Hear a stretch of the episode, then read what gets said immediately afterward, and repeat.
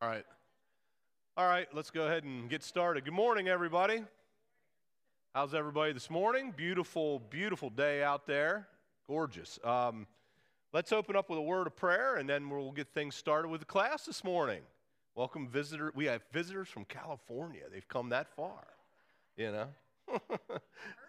oh, man, there you go. let's open with a word of prayer. Heavenly Father, we thank you for this morning. Lord, we just uh, ask your blessing upon this day. Father, we thank you for just such a glorious day out. And Father, we're th- so uh, thankful for the Adams to be with us today and just, uh, uh, just the time we get to enjoy them. And so, Father, we just ask your blessing upon this day as we celebrate what you've done here for, for 100 years. And so we're just, uh, we just want to give you the glory for everything that happens. And we just ask this in Jesus' name. Amen. All right. Good morning, everybody.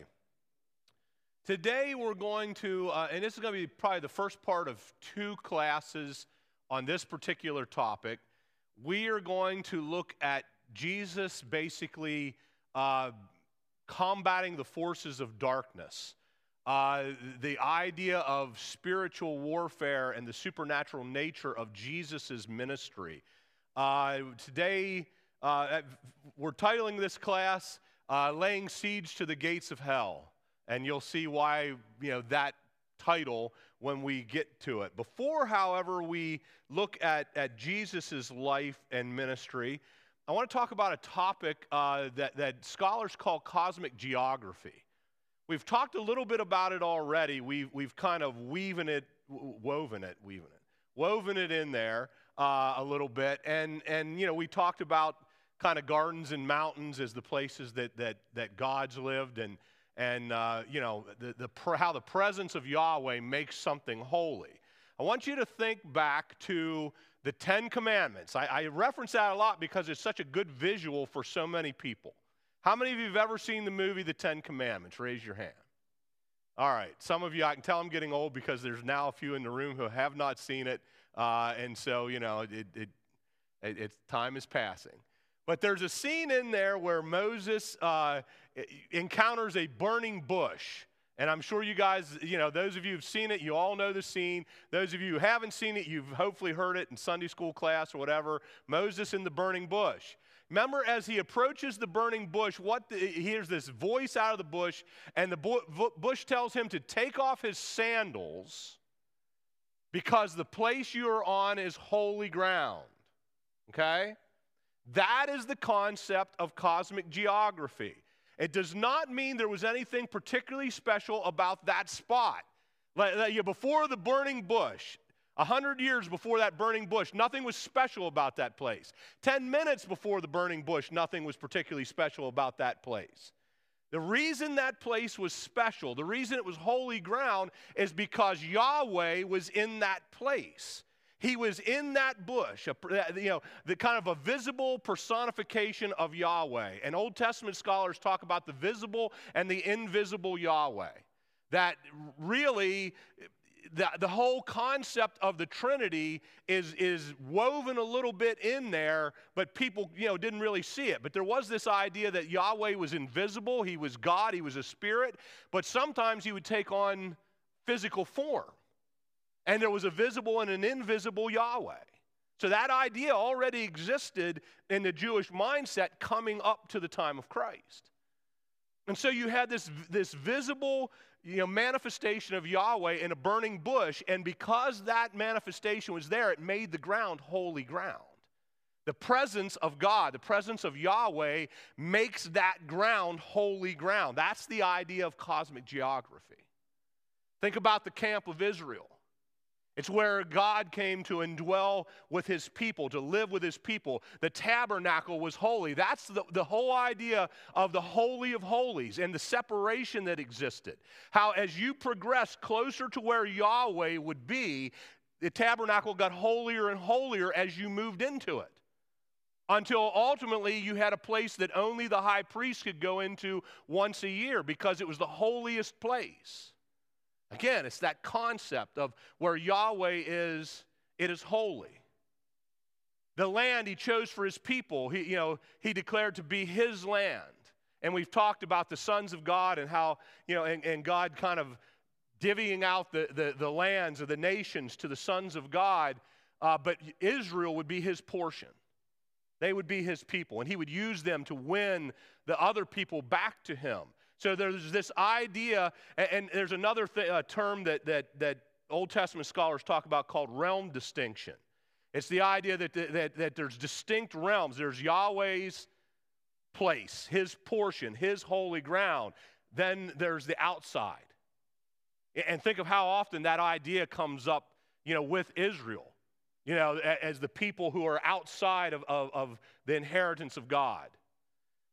If you want a great kind of visualization of this in the Old Testament, there's probably none better than a guy named Naaman. I don't know how many of you know who Naaman was, but I'd like you to turn to 2 Kings chapter 5.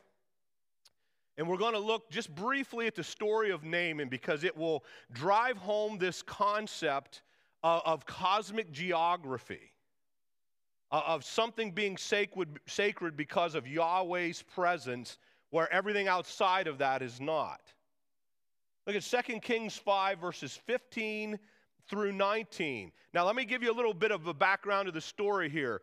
Naaman was, was a Syrian, okay? He, he was a pagan. He was not, you know, not, not a believer in Yahweh. He, you know, and, and he was very high up. He was kind of like second in command to, to the king uh, uh, in Syria. But he suffered from leprosy. He contracted leprosy. And, and, he was desperate, and he heard of the miracles that were being done in Israel, uh, particularly by the prophet Elisha, okay, the successor to Elijah. He had heard of the miracles, and so he goes to Israel and he asks the prophet Elisha to heal him. Well, Elisha won't even come out to speak to him. You know, it kind of makes it, you know, clear, uh, you know, hey, you're from that other realm. But he, he will agree to help him, but he doesn't need to speak to him or do anything like that to help him. He sends his servant out, and the servant tells him, just go dip in the Jordan River three times. Well, he gets angry because the, the river in Syria, he says, is far cleaner than the Jordan.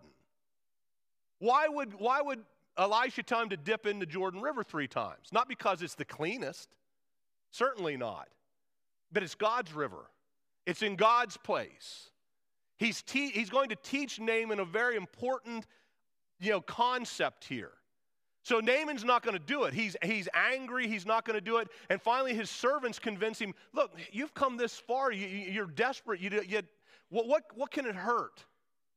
And he goes and he dips himself in the Jordan River and he comes out and he's clean. And it's like, oh man. And, and his reaction immediately to that is there's no other God in the world except for Yahweh. Isn't it interesting how the dipping in that river taught him that there's only one true God, and that's Yahweh. Let's pick up the story in verses 15. Then Naaman and his entire party went back to find the man of God. They stood before him, and Naaman said, Now I know that there is no God in all the world except in Egypt, except in, in Israel. So please accept a gift from your servant. So he goes and he finds Elisha, he goes back to his house, and this time Elisha actually comes out and speaks to him. And he says, I've realized that there's really no true God. Now, he's not saying there's not any other, you know, things that people worship. In fact, he's going to point that out himself here in a minute. But there's only one God that's really the true God, the creator God of all things. There's only one real Yahweh, real true God. And he realizes that now. So he's like, let me pay you for this. Well, Elisha's not going to take any money for doing this. But Elisha, Elisha replied, As surely as the Lord lives, whom I serve, I will not accept any gift. So basically, give up. Don't even try to give me any, any money for this. I won't take it. And though Naaman urged him to take the gift, Elisha refused. I want you to know what, notice what Naaman does next. Then Naaman said, All right, but please allow me to load two of my mules with earth from this place, and I will take it back home with me from now on, I will never again offer burnt offerings or sacrifices to any other God except the Lord. What? He wants two mulefuls of dirt. Why does he want that? Because of cosmic geography. because the place that Yahweh is makes that place holy. Just like the river was holy, the river wasn't clean, it wasn't pristine, it wasn't better than their river, but it was Yahweh's river. This is Yahweh's prophet, this is Yahweh's land, and he now understands that. There's no place on earth like where Yahweh is at.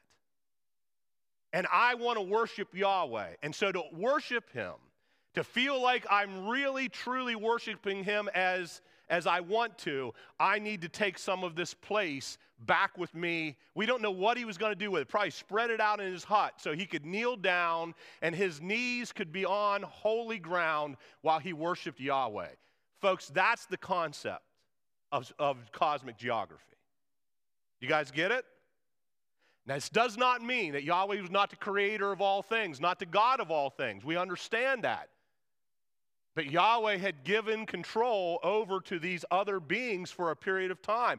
I want you to think of something. Go back forward now to the New Testament. What are some of the names that we that not we don't give them to, to Satan? The Bible gives them to Satan. The prince of the power of the air, the God of this world. Why do you think it says things like that? Does that mean that God's not in control? Of course it doesn't mean God's not in control. But it means this realm outside of, of God's people is Satan's for a period of time. That's what it means. It's again, it's that, it's just that, that idea of, uh, you know, of cosmic geography carried over into the New Testament. That's going to play a huge role in, the, in the first story we read today in the life of Jesus. So, everybody with me, you get that kind of concept of cosmic geography. You know, real quickly, I just want to point out a couple things. We looked at this already a few weeks ago, but I want to go back there because it'll help this to make more sense.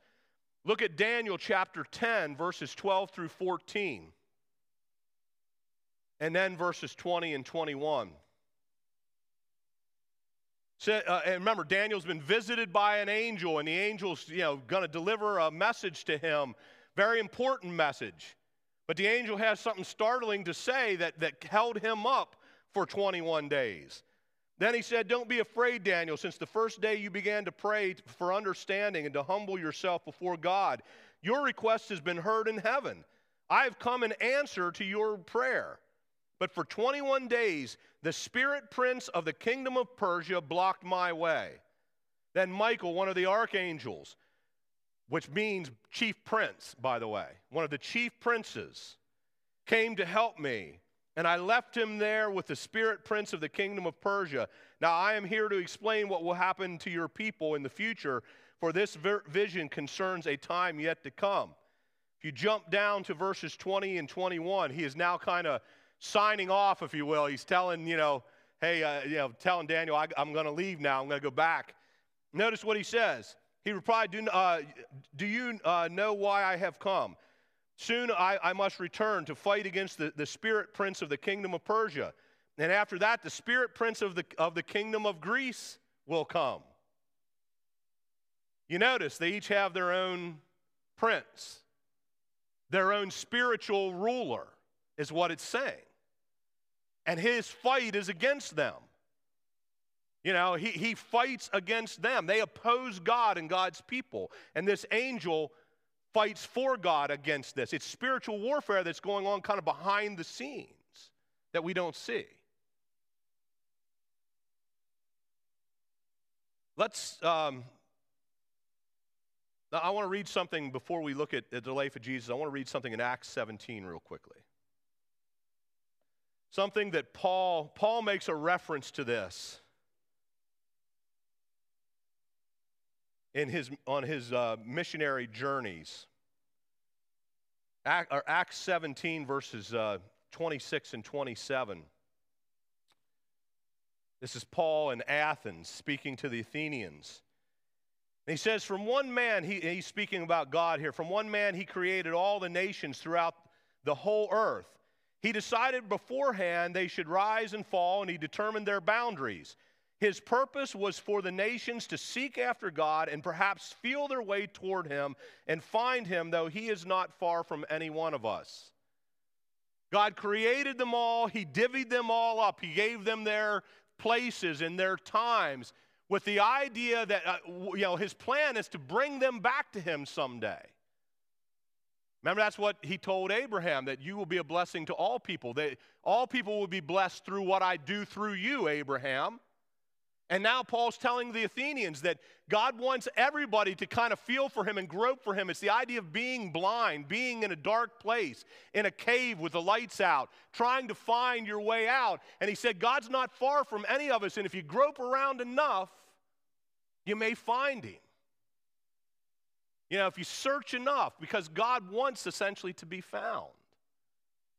You know? Again, it's that idea of cosmic geography. So now let's, let's turn to the life of, of Christ. And I apologize, I know I'm moving quickly, and, and that's just going to be the nature, I'm afraid, today of this because we have a lot of ground to try to cover. I, I don't want to explore this, but I just want us to think about it as we kind of move into the life of Christ. Just think, we're, we're a very short time away from Christmas. Part of the birth narrative of Christ and the time leading up to it is, is spiritual warfare. It is Satan motivating Herod to try to kill Jesus at the moment of his birth or, or, shortly after the moment of his birth. How Herod has all the children two and under, you know, murdered in order to, to try to stop Jesus. Herod doesn't know why he's doing it. He's doing it for his own crazy jealousy reasons. He doesn't want another king coming up. Herod, by that point, is, is not just borderline and saying he's far past the border. I mean, he is. History tells us that. But behind all of that, Satan has his reasons. You know, and, and I don't believe Satan knew how God was going to save humanity through Jesus. I think if he knew that, he'd have never killed him. I mean, Satan's not dumb, but he knew Jesus was the one, and he knew that somehow he was going to do something that was going to defeat him. See, it seems clear to us, but you got to remember, we're reading into it backwards. We already know the outcome, so we're reading it, and it, it, why didn't they understand that? But yet, the smartest people in Israel didn't understand it. They knew their Bible far better than, than any, us, any of us really do in the Christian era. I mean, that's just the honest truth. But they didn't get it because God had kind of veiled a lot of it. You know, I mean, hey, this is spiritual warfare here. He's not, you know. So, you know, Satan would have never killed Christ if he'd have known, but he knew Jesus was important. He knew he was the Son of God. He knew this was it. He just didn't know how. So he figured if I can kill him, if I can get rid of him, I can win. You know, and he tried from the moment of his birth. But I want to focus beginning here on, on, on his baptism. Turn to Matthew chapter 3. We're going to look at verses 13 uh, through uh, chapter 4, verse 2. But Jesus comes to, to John to be baptized in the Jordan. And John argues with him, look, I shouldn't be baptizing you. You should be baptizing me. And Jesus, yes, I know, but just allow it. it. It's what's necessary. So Jesus is baptized by John. And he comes up out of the water and an incredible moment happens, like a moment where you get that personification of the Trinity all in one kind of place. God splits the heavens, the Bible tells us, parts them.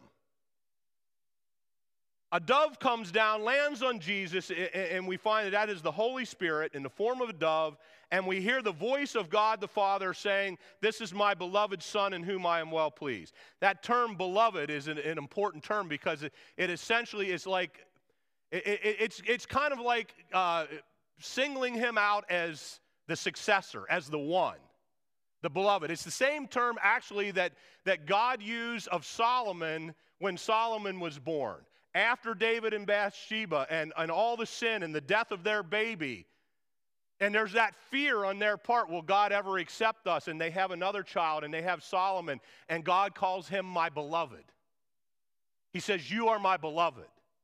The line will continue through you. Okay? Well, now he is calling Christ publicly my beloved. This is the one. It's kind of like God putting a, a, a, a flag in the ground. Here he is. This is the one. So he, he's baptized, and you have this wonderful imagery, and a lot of, lot of, uh, of scholars see a lot of imagery of the Exodus in this moment. The, the parting of the sky, just like the parting of the Red Seas, you know, how now, you know, in the Exodus, God took Israel, who he called his son during the Exodus, and he brought them out of Egypt, bring, taking them through the wilderness into a promised land.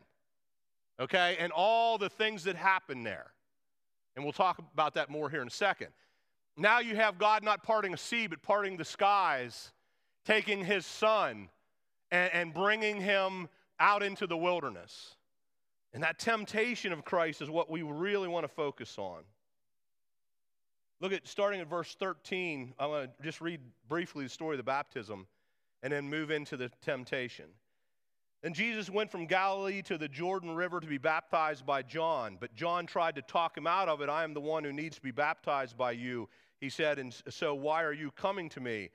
And Jesus said, it, it should be done, for we must carry out all that God requires. So John agreed to baptize him. After his baptism, as Jesus came up out of the water, the heavens were opened. Uh, you know, some, some uh, manuscripts read open to him. Uh, and he saw the Spirit of God descending like a dove and settling on him, and a voice in heaven uh, said, This is my dearly loved Son who brings me great joy.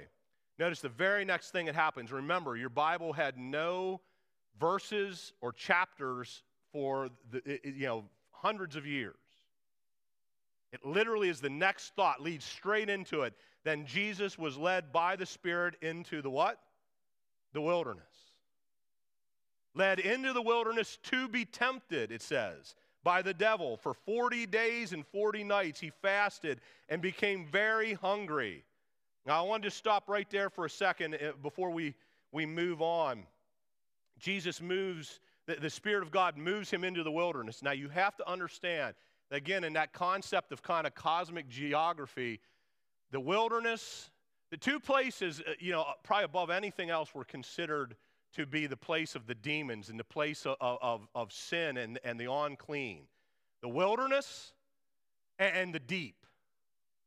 And, and the ancient mind, not just the Israelites, but, but also the Israelites, the, the wilderness and the deep were the place of demons. It, it was the place of sin, it was the place where evil resided. So, so Jesus is being driven by the Spirit out into the wilderness, into the place of, of, of evil, to be confronted. I, I want to read something here uh, uh, about this for you in uh, Dr. Heiser's book, Unseen Realm. It says, We've seen this in one particular incident.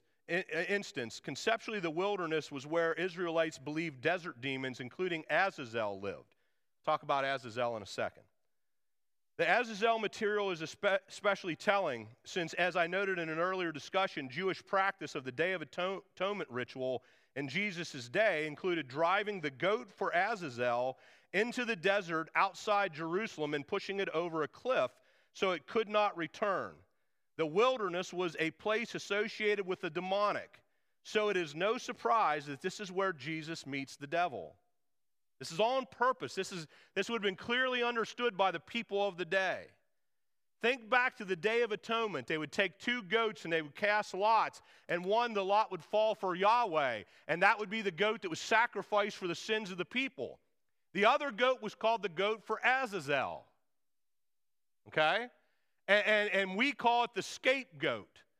And, they placed their hands upon it symbolically to transfer the sins of Israel onto that goat, and they would send the goat out into the wilderness. And, and, we know things from like other Jewish writings that, that what they would usually do is they'd have somebody that would kind of follow along with it. When it get to a certain place, they'd, they'd shove it over a cliff. They, they, they killed it they, because they didn't want the sins to ever come back into the camp. That was the idea. So, why are they doing this? Eh, well, first thing you have to understand, they're not making a sacrifice to Azazel. Well, I guess first thing you have to understand is what they thought Azazel was. In Second Temple Jewish writing, Azazel was seen as, as a demon. I mean, that's completely clear. It's, it's in the, the, the, the, writing of the Jewish people leading up to the time of Christ. That's how they viewed Azazel. In fact, that's why some scholars see Azazel as another name for Satan.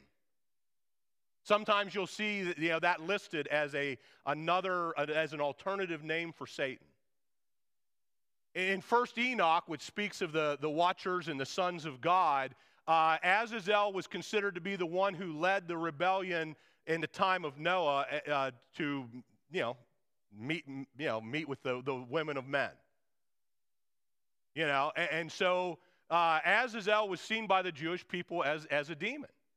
So the first thing you have to understand is God's not sacrificing the demon. He's not, he's not sending a, like a sacrifice. This is not the ransom theory. Some scholars look at it like that. Well, the, you know, some see the death of Christ as a ransom to Satan. I, don't, there's ransom language there, but I don't think that's particularly accurate. Uh, you know, it, it, it is not a, a, ransom to Satan. It's a, it's a satisfaction to the, the anger and the righteousness of God, is what it is. So, why is he sending the sins out into the desert? Because that's where the sins belong. That was the place of the sins. That was the place of evil. That was the place of the demons. And that's where the sins of the people should go, out into that place. That was the idea. They would go out into there and be killed there so they could never come back into the, to, the, to the, the holy place of the people, the place that Yahweh was. guys get the concept? That idea of sacred geography again. So we see kind of visuals of that coming up in, in, in Jesus here. Behold, the Lamb will take away the sins of the world. And now all of a sudden, the Lamb that will carry all those sins, where do you see him going? Right into the wilderness, led by the Spirit of God, and confronts Satan himself. I want you to notice something. This is not led, this is not Satan's doing. This is Christ's doing. He is laying siege to Satan. He is going after him. We tend to think so much of Jesus as the peaceful and meek Jesus. Well, he was to human beings. He came to die for them. He wasn't to the unseen realm. He is aggressive and, and, and attacking Satan and, and what Satan is doing. And he goes out to meet him in the wilderness. And Satan tempts him three times. And the temptations are, are, are very interesting, very, very unique. Um, I want to, uh, let me read something here from, from Dr. Heiser first, uh, and, and, then we'll take a look at the verses here that, that are spoken of in the temptations.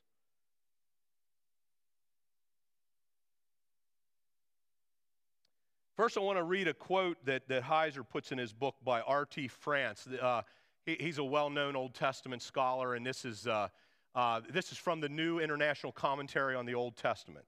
France writes this He said, The most significant key to understanding of this story is to be found in, the, in Jesus' three scriptural quotations. All come from Deuteronomy 6 through 8, the part of Moses' address to the Israelites before their entry into Canaan, in which he reminds them of their 40 years of wilderness experiences. It has been a time of preparation and of proving the faithfulness of their God. He has deliberately put them through a time of privation as an educative process. They have been learning, or should have been learning, what it means to live in trusting obedience to God. Now another son is in the wilderness, this time for 40 days rather than 40 years, as a preparation for entering into his divine calling. There in the wilderness, he too faces these same tests, and he has learned the lessons which Israel had so imperfectly grasped. His father is testing him in the school of privation, and his triumphant, his triumphant rebuttal of the devil's suggestions will ensure that the filial bond can survive in spite of the conflict that lies ahead. Israel's occupation of the, of the promised land was at best a flawed fulfillment of the hopes with which they came to the Jordan. But this new son will not fail, and the new Exodus, to which we have seen a number of allusions in chapter 2, will succeed. Where Israel of old stumbled and fell, Christ, the new Israel, stood firm. The story of the testing in the wilderness is thus an elaborate typological presentation of Jesus as himself, the true Israel, the, the Son of God, through whom God's redemptive purpose for his people is now at last to reach its fulfillment. That's the picture. See, so many times we read that story and say, well, why did God do that? And, and why did Jesus use those particular verses? Like, I don't get it. That's the picture. Eh, you know, it, it, this is on purpose. This is, this is, is God kind of teaching a, a typological lesson through his son that this is the one and he can do this. Where Israel has failed, he will not fail. He will complete the task.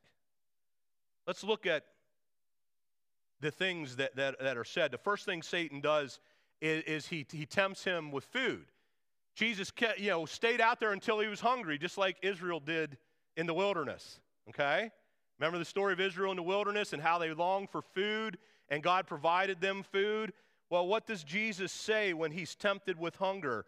If you look at, at Deuteronomy 8, 1 through 3, and if you want to, you know, just listen and go back there later, you can. It says, Be careful, and I want to quote more than what Jesus quotes because we only get a snippet of it and we don't that's all we go most of the time. We don't go any deeper. The, the, the, a snippet was enough for the jewish people because they already knew the passages. You know so this is where we have to dig more because we're, we're removed from it.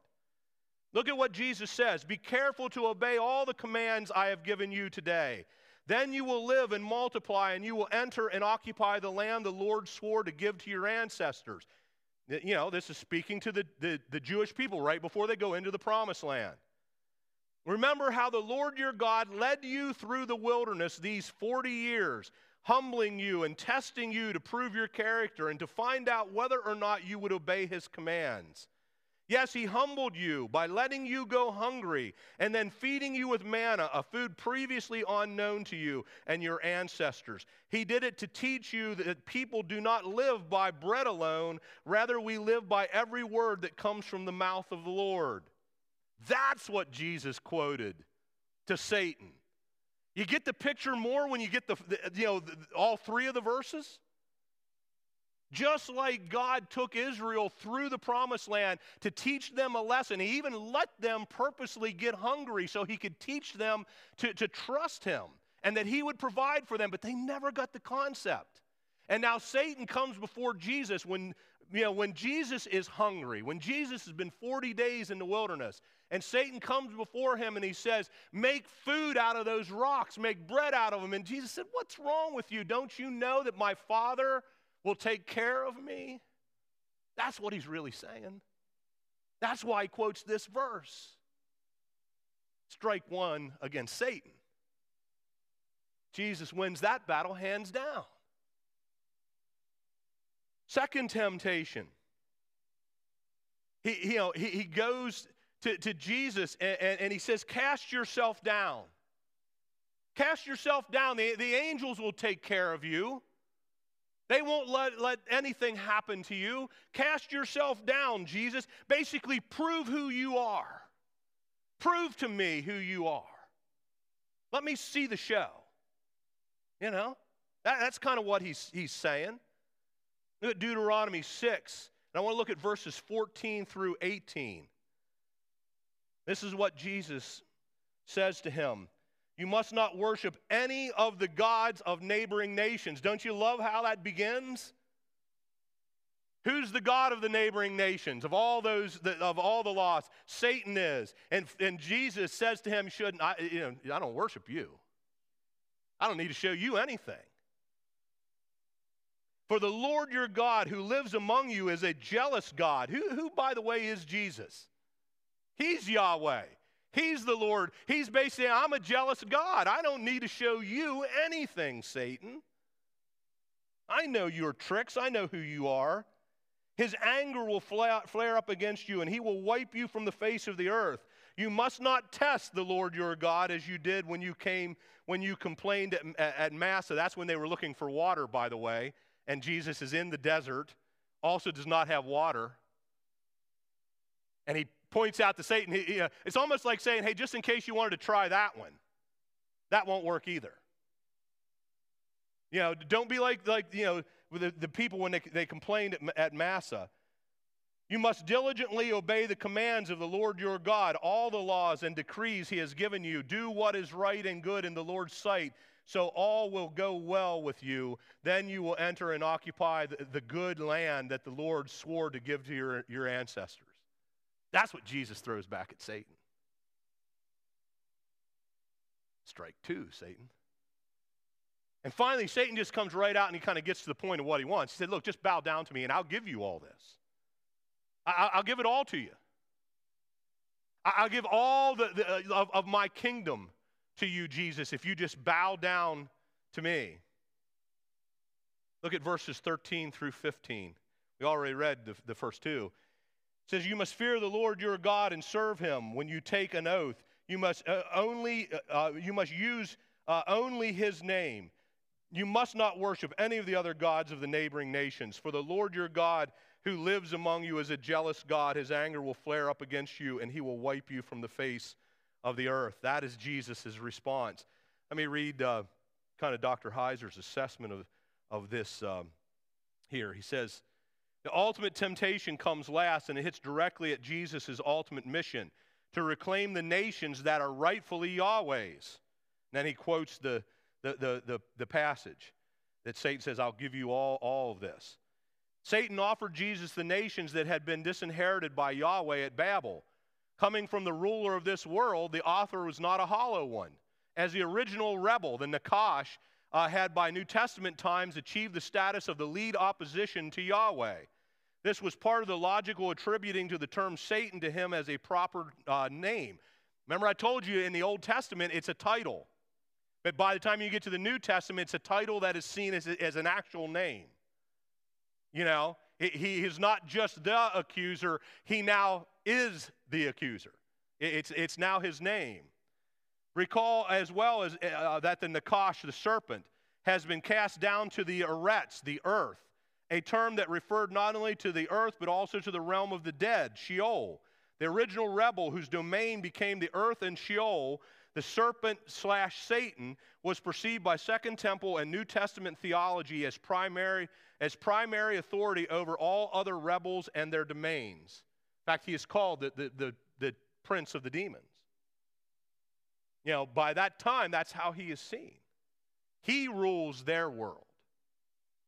Consequently, his lordship over the gods who ruled the nations in Deuteronomy 32 uh, worldview of the Old Testament is presumed. Had Jesus given in, it would have been an acknowledgement that Satan's permission was needed to possess the nations. It wasn't. Satan presumed power and ownership over something that ultimately was not his, but God's. The messaging behind Jesus' answer is clear Yahweh will take the nations back by his own means in his own time. He doesn't need them to be given away in a bargain. Jesus was loyal to his Father Remember the, the verses stress obey everything that God has told you. What did Jesus always say about himself? I obey what the Father says. I do what the Father says. Since, uh, since reclaiming the nations was connected with salvation and redemption from the effects of the fall in Eden, accepting Satan's offer would have undermined the necessity of the atonement of the cross. Jesus understood that. And he defeated Satan that moment. But Jesus did that on his own. The Spirit took him into the wilderness. This was not an attack by Satan on Jesus, this was an attack by Jesus on Satan.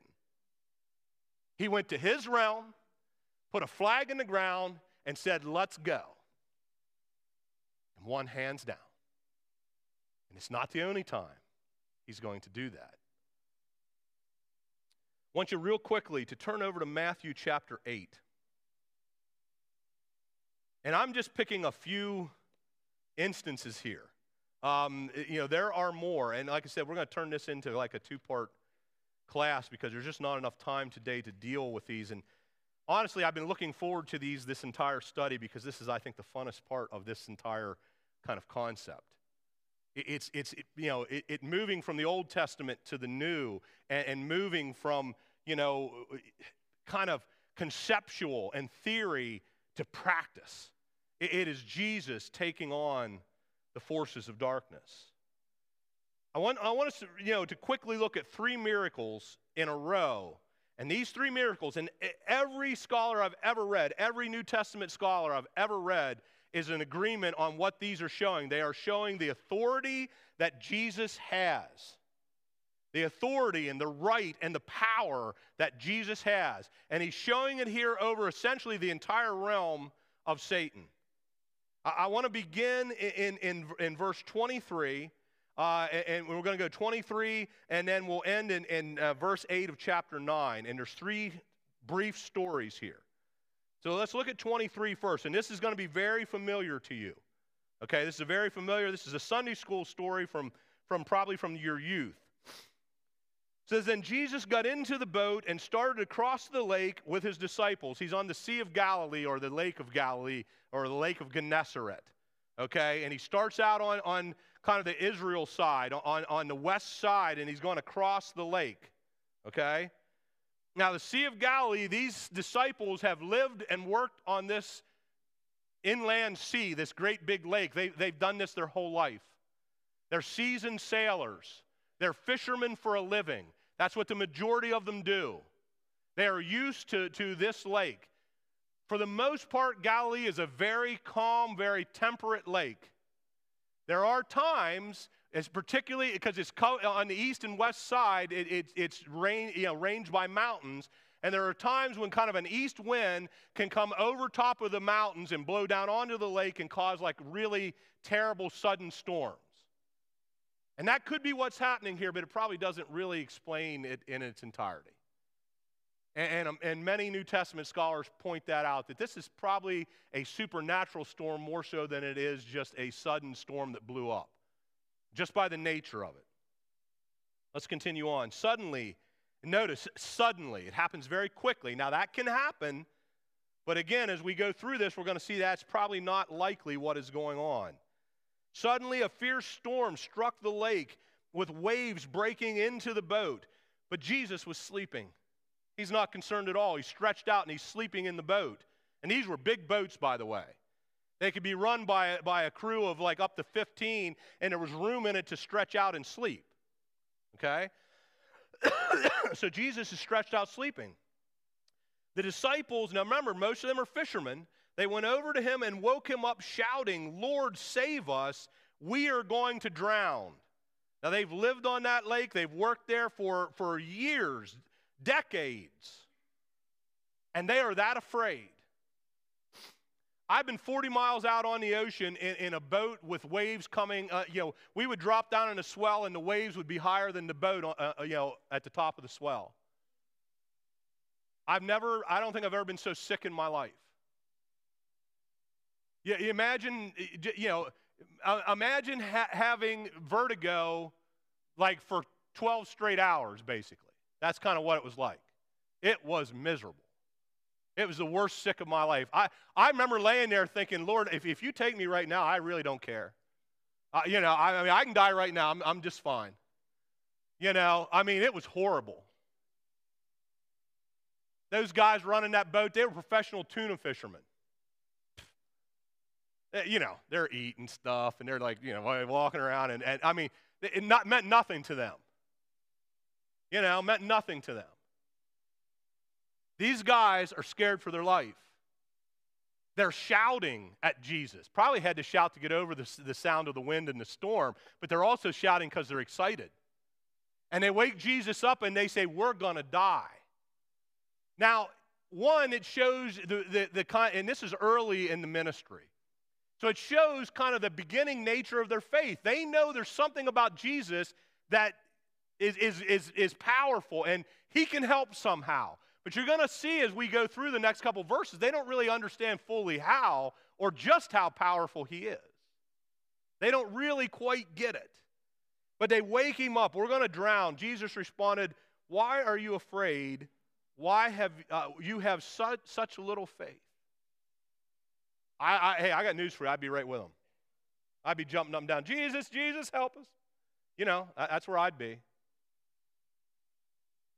Then he got up and rebuked, rebuked the wind and the waves, and suddenly there was great calm. You know, storms at sea don't end that way. Natural storms just do not end that way. But this is someone far different here. He literally rebukes the, uh, you know, he doesn't just say, hey, stop. He rebukes the wind and the waves.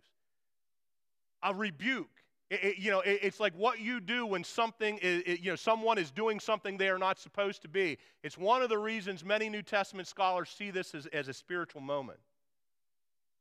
Because he didn't just say stop, he rebuked them. He said, You must stop. This is wrong. Stop. And what happens? Instantly, everything calms.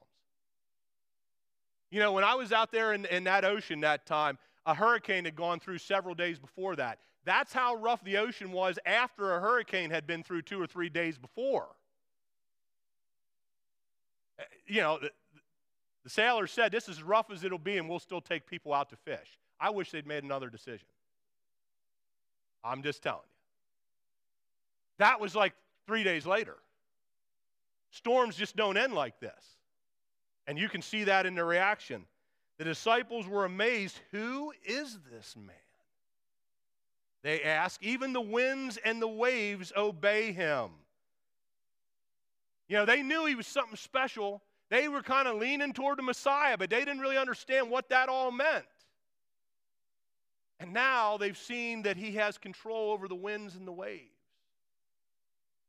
And now they're realizing, oh my goodness, who is he? What is he? I've never seen anything like this. All right, they cross over the sea. They, they get to the other side of the lake. When Jesus arrived on the other side of the lake, in the region of the Gadarenes, and, and some of you might have the Gergesenes, it's the same place. It's part of an, a, a, a, a region called the Decapolis, which was 10 pagan cities that were over there. This is Gentile territory, this is pagan territory. Okay? Jesus, again, going into the teeth of the enemy. And you're going to notice he basically crossed over this lake just to do this. You know? So he crosses over, he comes to the region of the Gadarenes. Two men who were possessed by demons met him. They come out to meet him. They came out of the tombs and were so violent that no one could go through the area. So, you know, they're used to, you know, they're possessed and, and, and they control this little realm. You know that concept of realm distinction? They wouldn't let anybody come through there. They would violently attack them. And they see Jesus and the disciples come, and they out they come. We're going to get them. Uh oh. Mistake. They began screaming at him, Why are you interfering with us, Son of God? Isn't that a fascinating con- Son of God? Why are you interfering with us, Son of God? Have you come here to torture us before God's appointed time? They know that they're defeated in the end. They know who He is. They're like, hey, you're not supposed to be here this quick. Why, why are you doing this? Why, why don't you just leave us alone? There happened to be a large herd of pigs feeding in the distance, so the demons begged, If you cast us out, send us into the herd of pigs. All right, go. That's what Jesus says to them. All right, go. Jesus commanded them. So the demons came out of the men, entered the pigs, and the whole herd plunged down the heat, steep hillside into the lake and drowned in the water. Now, who are the only people that got drowned that day? The pigs that had the demons in them. The plan had been to drown Jesus and the disciples, but who's the one that ended up getting drowned? Wasn't Jesus. Who has control here? Jesus does. Who's the one who has authority? Jesus does. And he is putting it right in the face of Satan on purpose, putting it right in his face. I'm moving fast. But, but, you know, we see the herdsmen are scared. That, you know, they fled to the nearby town telling everyone what, what happened to the demon possessed men. You thought they would have been happy. You know, we're finally rid of those guys. Then the entire town came out to meet Jesus, but begged him to go away and leave them alone. Yep. Isn't that interesting? Again, it just shows the rebellion of mankind against, against God. They didn't want any parts of this. That was just way too scary for them, as if the demons weren't scary enough. Look at verses 1 through 8 of chapter 9. So Jesus climbs back into the boat and went back across the lake to his own town.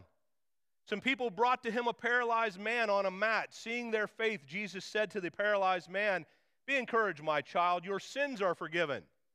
Again, very famous story. He doesn't tell him You're healed. Tells him your sins are forgiven. Now, it could be that his paralysis was because of his sin.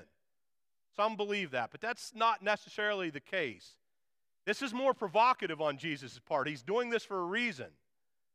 He, he, he's showing people who he is and what authority he has. So he says, Your sins are forgiven. But some of the teachers of the religious law said to themselves, That's blasphemy. He, does he think he's God? Yeah. Yes, that's the answer. That's, that's the obvious answer. Yes. Jesus knew what they were thinking, so he asked them, Why do you have such evil thoughts in your hearts? Is it easier to say your sins are forgiven or to stand up and, or, or, or stand up and walk? Which is easier to say? You know? I mean, you can say them both, but if you say to somebody, stand up and walk, and they don't, it pretty much proves that you're a fraud. I can go to somebody and say, hey, your sins are forgiven. Doesn't mean a thing, but how, how's anybody going to know that? You know, you don't know if I have the authority to do that or not. So, how do they know Jesus has the authority to? Because he's going to show them. He's about to show them. Which is easier, say your sins are forgiven or stand up and walk? So I will prove to you that the Son of Man has the authority to forgive, to, on earth to forgive sins. Then Jesus turned to the paralyzed man and said, Stand up, pick up your mat, and go home. And the man jumped up and went home.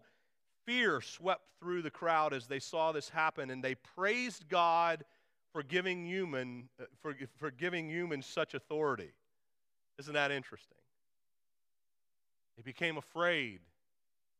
They praised God, but they just didn't still quite understand what they just saw. But this is again Jesus planting a flag. Jesus walking straight into the teeth of the enemy and saying, Here I am. And I'll show you what I can do. Let's go, Satan. Let's fight. Again, Jesus wins hands down. The last thing, and we're going to have to move very quickly on this, where we get the title of today's message Laying Siege to the Gates of Hell. I want you to turn to, to, to Matthew chapter 16. Famous, very famous story where Jesus goes with the disciples to the region of Caesarea Philippi. I want to read the story and then we'll, we'll go back and we'll talk about it. Starting at verse 13. When Jesus came to the region of Caesarea Philippi, he asked his disciples, Who do people say that, that the Son of Man is? Well, they replied, Some say John the Baptist, some say Elijah, others say Jeremiah or one of the other prophets.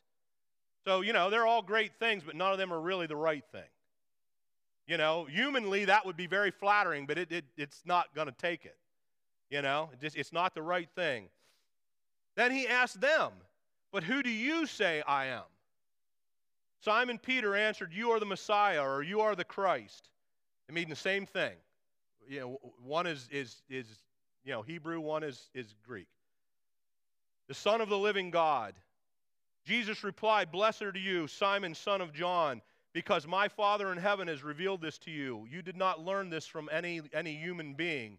Now I say to you that you are Peter, which means rock, and upon this rock I will build my church, and all the power of hell, or most of you have literally the gates of hell, will not conquer it.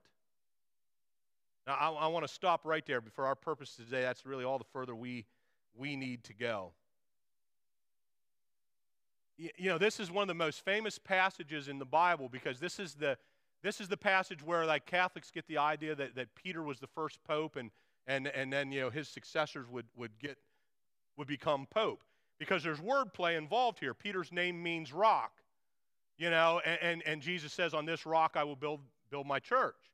Okay, so what rock is it talking about here? Some say, well, it's talking about, you know, Peter. Some say it's talking about the profession of faith that Peter has just made. On that rock he will build the church. There's a little bit of truth actually to both because Jesus is certainly signaling out Peter and he's about to tell him he will give him the keys to the kingdom. So it's definitely a signaling out of Peter, but it doesn't necessarily mean that Peter is like is, is anything like the first pope. There's also, you know, this confession of faith is what the church will be built upon. There's far more going on in this story. Caesarea Philippi was known as, as kind of the gates to the underworld. It was a center for the worship of, of Pan. It was a center for the worship of, uh, uh, of Zeus. It, it, you know, some have connected it to the worship of Baal. In the background of Caesarea Philippi was Mount Hermon. Mount Hermon is the biggest mountain in Israel, nearly 9,000 feet of this giant, uh, uh, giant like, like granite edifice. That is the backdrop to the place Jesus is standing and saying, Who do men say I am? A giant rock, an enormous giant rock. By the way, you know, you know where first Enoch has the sons of God coming and landing when they came down to cohabitat with the daughters of men? Mount Hermon. Right there. That's the place. It was seen as evil. Caesarea Philippi and Mount Hermon were seen as evil by the Jewish people. And that's where Jesus takes his disciples, takes them right up against that rock, and says, Who do people say that I am? They get all these other answers. He's like, Who do you say? Well, you're the Messiah. You're the Son of God. He says, Well done, Peter. And on this rock, I will build my church, and the gates of hell will not prevail against it. Gates are interesting. We, well, let me actually read Dr. Heiser's words on this. He will say it much more clearly than, than me. Um,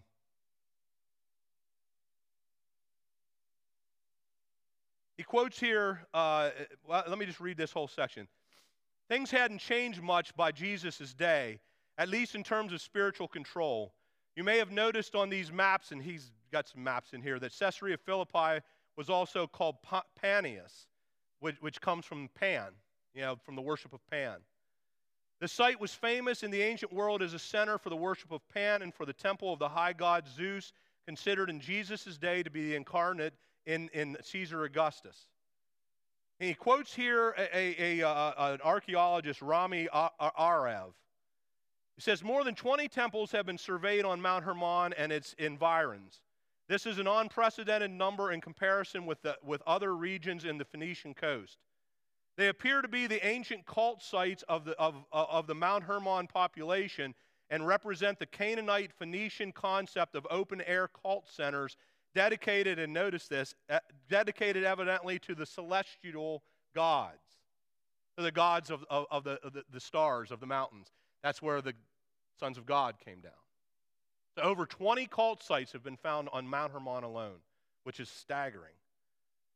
The reference to the, to the, in the quotation to celestial gods takes our minds back to the host of heaven, the sons of God who were put in authority over the, the nations at Babel, who were not to be worshiped by the Israelites. The basis for Catholicism's contention that the church is built on Peter's leadership is that his name means stone. For sure, there is wordplay going on in Peter's confession, but I would suggest there is also an important double entendre. The rock refers to the mountain location where Jesus makes the statement. When reviewed from this perspective, Peter confesses Jesus as the Christ, the Son of the living God, at this rock, this mountain, Mount Hermon. Why? This place was considered the gates of hell, the gateway to the realm of the dead in Old Testament times. The theological messaging couldn't be more dramatic. Jesus says he will build his church and the gates of hell will not prevail against it. And this is, and get this, this is important. We often think of this phrase as God's people are in a posture of having to bravely fend off Satan and his demons. Isn't that how we think of the gates of hell? The church will, you know, will, will, you know, will, will not be defeated by the gates of hell. This simply isn't correct. Gates are defensive structures, not offensive weapons. The kingdom of God is the aggressor. That's what's happening. Jesus begins at ground zero in the cosmic geography of both testaments to announce the great reversal. It is the gates of hell that are under assault, and they will not hold up against the church. Hell will one day be Satan's tomb. That's what's going on here. This is spiritual warfare, as, as strong and powerful as it gets. Jesus literally taking the disciples to the gates of hell and say, You really want to know who I am? Who do they say I am? Oh, a prophet, all these wonderful things. Who do you say the Christ, the Son of the living God. Bingo, watch what I'm going to do. The gates of hell won't prevail against the church that I'm going to build. We're going to take it down. Jesus lays siege to the gates of hell. There's an interesting thing I want to close with about this region. It was also called Bashan in the Old Testament. The king of Bashan was a man named Og. As the Jewish people were coming to the promised land, they, they passed through uh, the, the, the realm of Og and Sihon, the Amorite kings. They were both considered giants, by the way. And they destroyed them both. Everybody else, you know, the, the Edomites, like who were their cousins, they let them go. They let them go through.